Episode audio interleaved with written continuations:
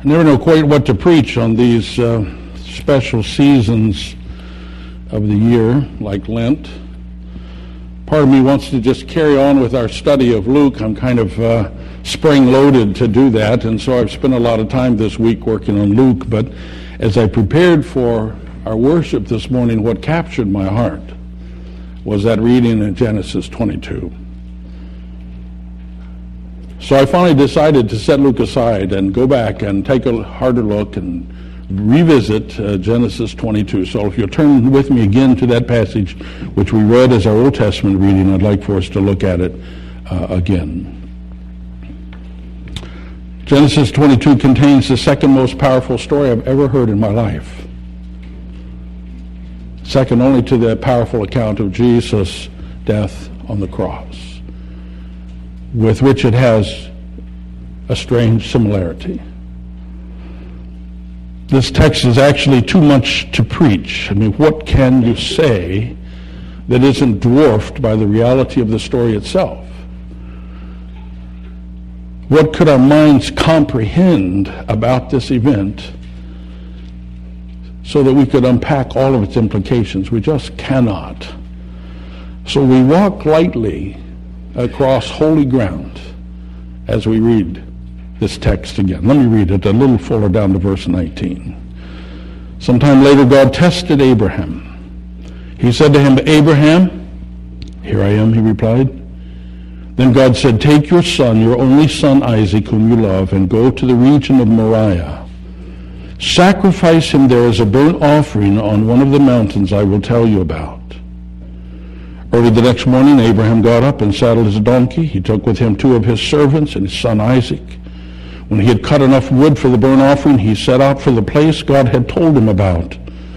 On the third day, Abraham looked up and saw the place in the distance. He said to his servants, Stay here with the donkey while I and the boy go over there. We will worship, and then we will come back to you. Abraham took the wood for the burnt offering and placed it on his son Isaac, and he himself carried the fire and the knife as the two of them went on together. Isaac spoke up and said to his father, Abraham, Father? Yes, my son, Abraham replied. The fire and the wood are here, Isaac said. But where's the lamb for the burnt offering? Abraham answered, God himself will provide the lamb for the burnt offering, my son. And the two of them went on together. When they reached the place God had told him about, Abraham built an altar there and arranged the wood on it. He bound his son Isaac and laid him on the altar on top of the wood. Then he reached out his hand and took the knife to slay his son. But the angel of the Lord called out to him from heaven, Abraham, Abraham. Here I am, he replied. Do not lay a hand on the boy, he said. Do not do anything to him. Now I know that you fear God because you have not withheld from me your son, your only son. Abraham looked up, and there in the thicket he saw a ram caught by its horns. He went over and took the ram and sacrificed it as a burnt offering instead of his son. So Abraham called the place the Lord will provide. And to this day it is said, On the mountain of the Lord it will be provided.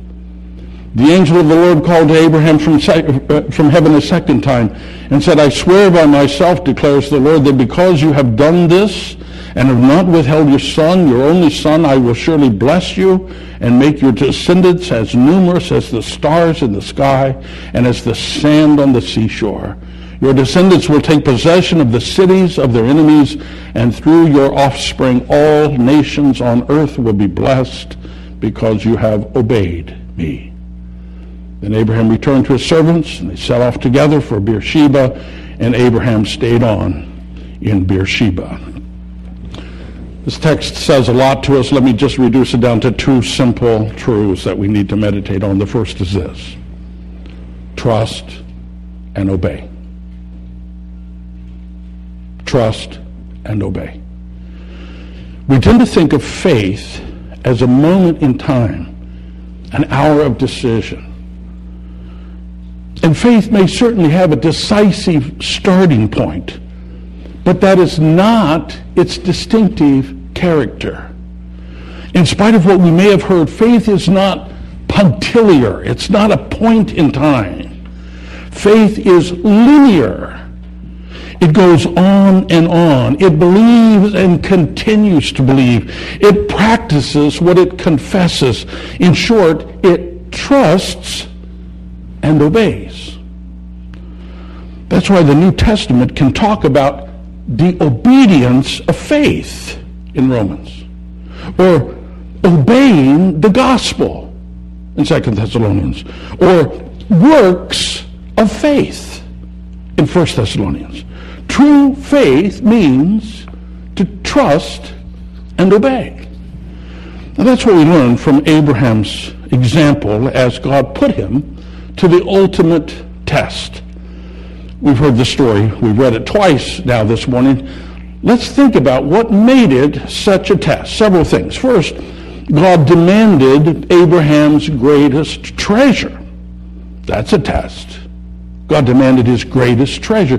Without any explanation, God addressed Abraham with startling words. With perfect clarity, there was never any doubt what the Lord said.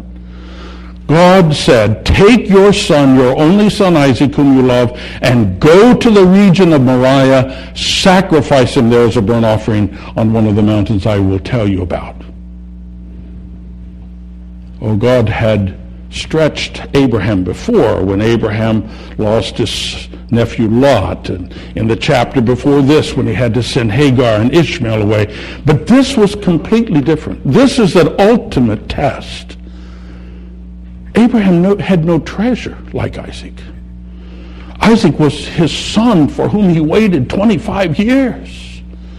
Isaac was his only son was Sarah, the son of his old age, the miracle baby, the son of laughter, God's most precious gift to him ever. God could not have asked for anything more precious. And folks, God still has the right to claim our most precious treasure.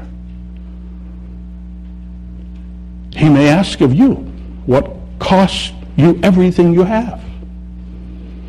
He doesn't apologize for claiming such sovereignty over our lives.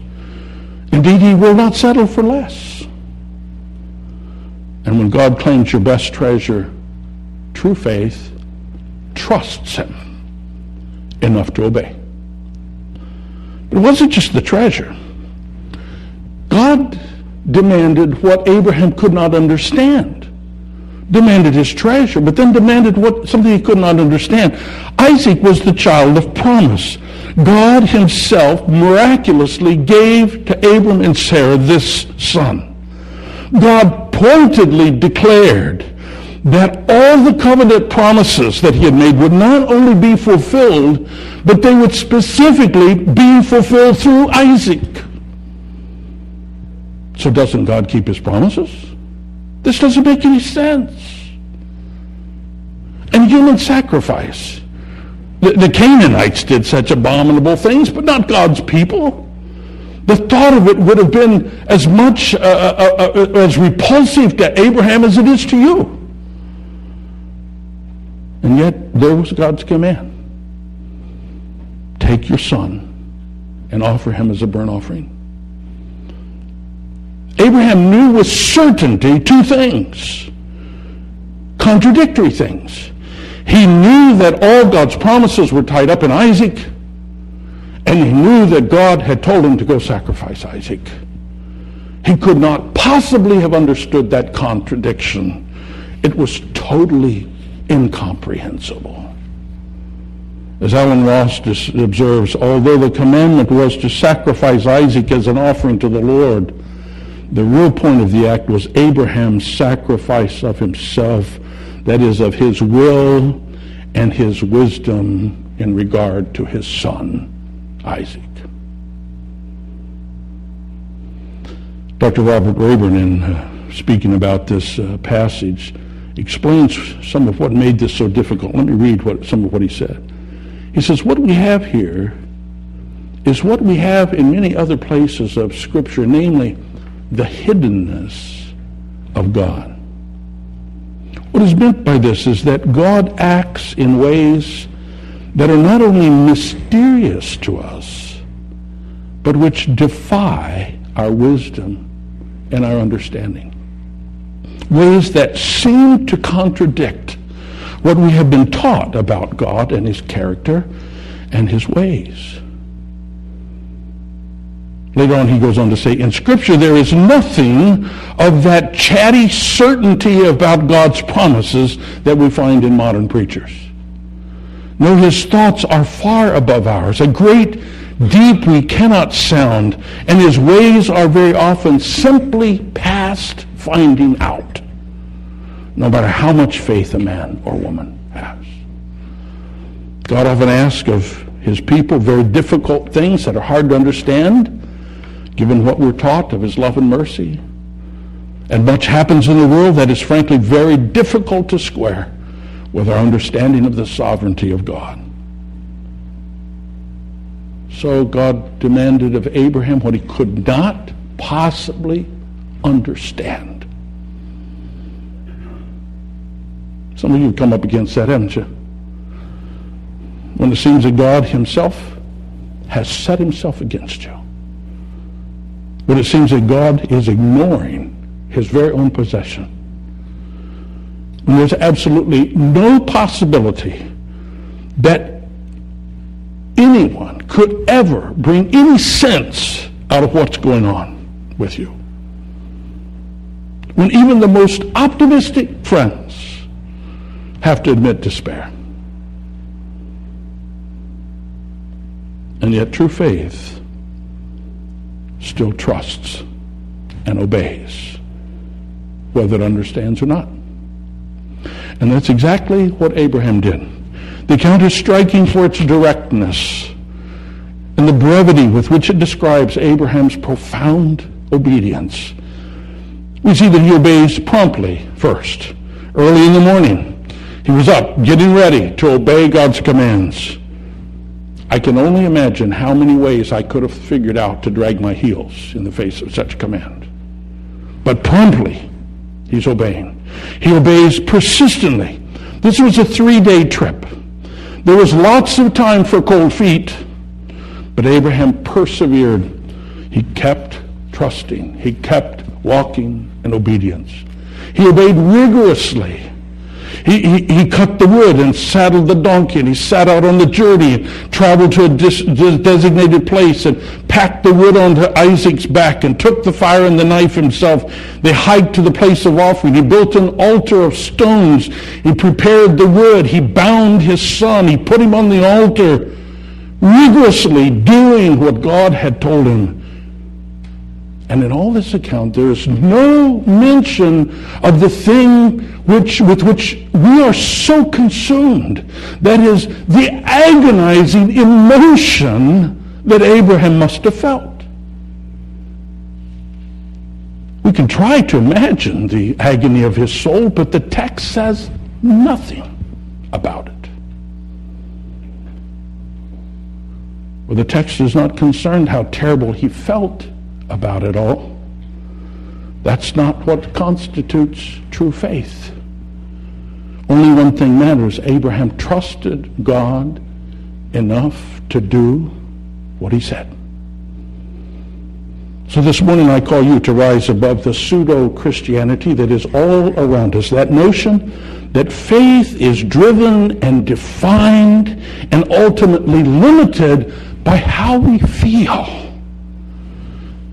Folks, sometimes you're going to feel miserable. How could you feel good about the thought of sacrificing your greatest treasure?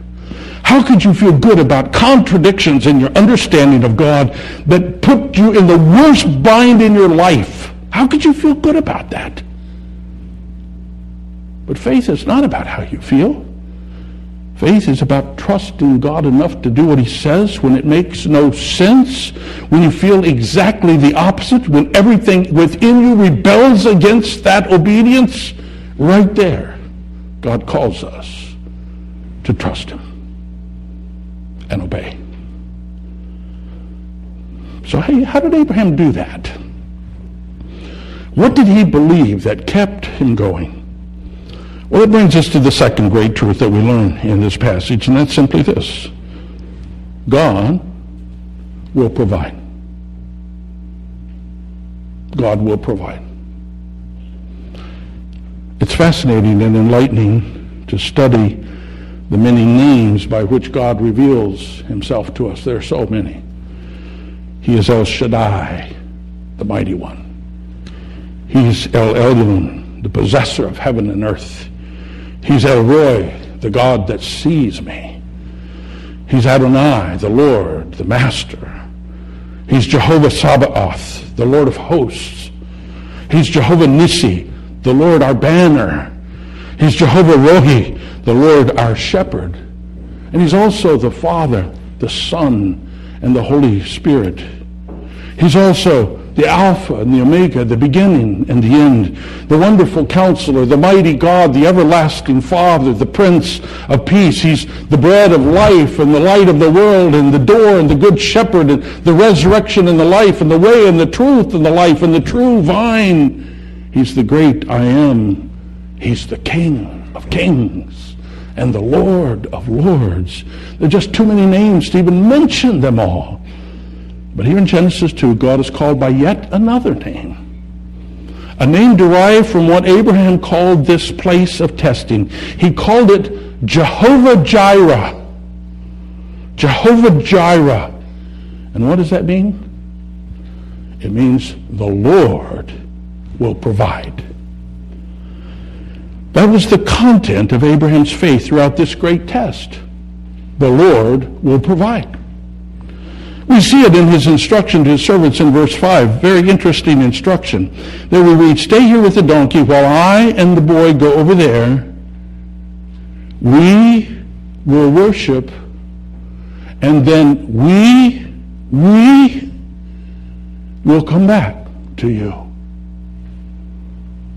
You see, this was not a morbid, terrible mission he's going on. He and his son are going to worship the Lord. And not only will they go, they will both return. How does he know that? He doesn't. He can't comprehend it. He only knows Jehovah Jireh. The Lord will provide. We see it again in verse 7 and 8, that poignant moment when Isaac, when Isaac questions him about the lamb. Father? Yes, my son uh, the fire and the wood are here, but where's the lamb for the burnt offering? God will provide the lamb, my son. Now, is that deceit? Does Abraham lie to his son at such a crucial moment? No, this is simply the certainty of Abraham's faith. He does not understand God's ways. He does not know what God is going to do, but this he knows beyond all doubt. Jehovah Jireh, the Lord, will provide. In the case we're not yet stunned by the depth of Abraham's faith, in Hebrews 11, God explains to us after the fact what Abraham was actually thinking at that point. Let me read from Hebrews 11. By faith, Abraham, when God tested him, offered Isaac as a sacrifice. He who had received the promises was about to sacrifice his one and only son, even though God had said to him, It is through Isaac that your offspring will be reckoned. Abraham reasoned that God could raise the dead. And figuratively speaking, he did receive Isaac back from the dead, Hebrews says. Abraham did not know what God was going to do. In fact, he was technically wrong about what he thought might happen. But he knew what God was capable of doing. And he knew that God would certainly provide however he pleased for the fulfillment of his promises made concerning Isaac. And so Abraham assumed that God must have planned to raise him from the dead. You see, when Abraham believed that God would provide, it was not looking for a way out of the obedience. He did not expect God to bail him out. He fully expected to sacrifice his son. His faith was that God was able to take care of the keeping of his own promises. God would provide what seemed to be about to be destroyed by Abraham. But God would keep his word somehow. And in fact, God did provide, didn't he?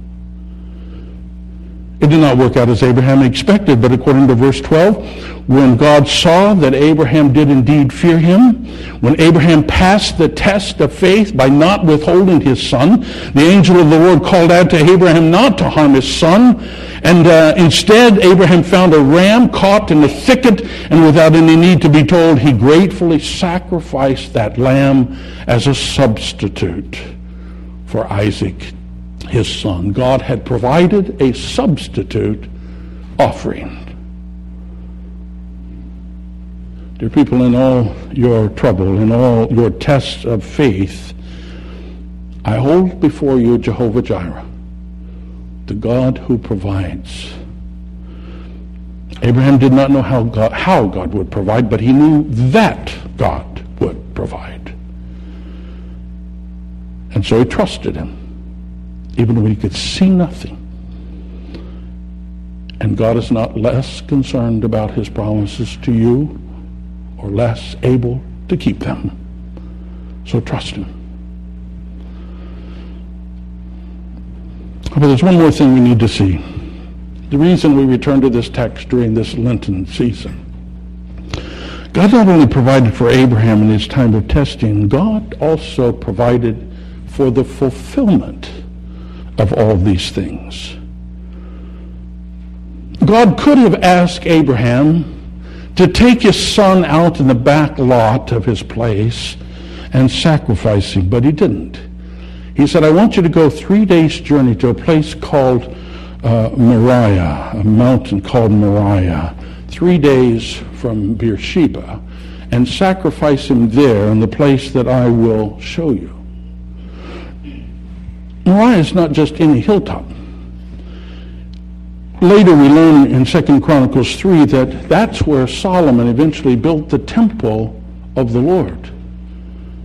This was then the site of the future city of Jerusalem. That means that there is that this is also the location of another hilltop, the hilltop we call Calvary. Golgotha. There, in about the same place, on another day, centuries later, another father, this time the Heavenly Father, sacrificed his only begotten Son, only this time he did not stop short of the death of his Son. For this Son, the Lord Jesus Christ, is both the Son of promise, represented by Isaac, and the sacrificial lamb represented by the ram caught in the thicket who died in Isaac's place. In John, Jesus tells us that Abraham rejoiced to see his day. When did that happen?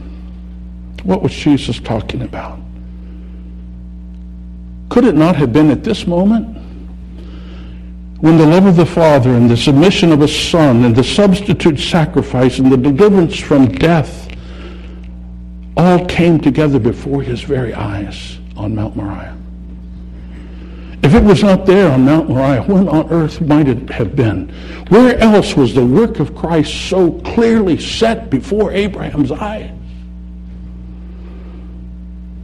Surely the Apostle Paul was thinking about the similarity of these events when under the guidance of the Spirit he wrote in Romans 8 what we read earlier. What then shall we say in response to this? If God is for us, who can be against us? He who did not spare his own son, but gave him up for us all, how will he not also, along with him, graciously give us everything? Joyce Baldwin observes the Genesis record of Abraham's testing then is rather like the first drawing of a great artist who has in mind a masterpiece. The pencil sketch is perfect in its own right, yet the finished painting far surpasses the original drawing, in which the same hand can be seen to have been at work. So you see, this is not primarily a story about Abraham and Isaac. Here God is revealing in very human terms, terms that perhaps we can understand a little better, the glory of the gospel. Here we see how much the Father loves us, that he would sacrifice his only begotten Son. Here we see the great cost the Son was willing to pay for our redemption, that he became the sacrificial lamb. Here we see what it means to go free because of a substitutionary atonement. It's as if we, like Isaac, were untied and walked away free because someone died in our place. Now, here's something to believe in. And what does it mean to believe? It means to trust and obey that Savior no matter what, knowing that God will and has and always will provide everything necessary for our salvation. Michael Card, the Bible teacher of contemporary music, has put this account into music, and I thought I'd just close by reading his poetic version of this story. Here's how it goes. Three days' journey to the sacred place, a boy and a man with a sorrowful face. Tortured yet faithful to God's command to take the life of his son in his own hands. Here's wood and fire. Where's the sacrifice? The questioning voice and the innocent eyes. Is the son of laughter who you've waited for to die like a lamb to please the Lord? God will provide a lamb to be offered up in your place, a sacrifice so spotless and clean to take all your sins away. A gleaming knife, an accepted choice a rush of wind and an angel's voice, a ram in the thicket caught by his horns, and a new age of trusting the Lord is born, for God has provided a lamb. He was offered up in your place. What Abraham was asked to do, God's done. He's offered his only son.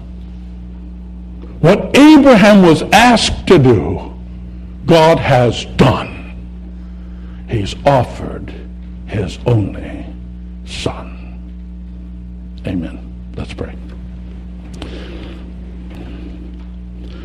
Thank you, Lord, for the glory of the gospel, which we tend to reduce down to little cliches, but yet you picture for us in the most profound human dramas played out hundreds of years earlier that we might see your wisdom and see how profound Jesus' death on the cross is. During this season of Lent, as we focus more and more on the coming celebration of Jesus' death and resurrection, oh Father, possess our hearts with the gospel, we pray. We will not take any of it lightly, but understand it more profoundly and live it more faithfully in whatever circumstances we find ourselves, whether good or bad. Lord, have mercy on us. We pray in Jesus' name. Amen.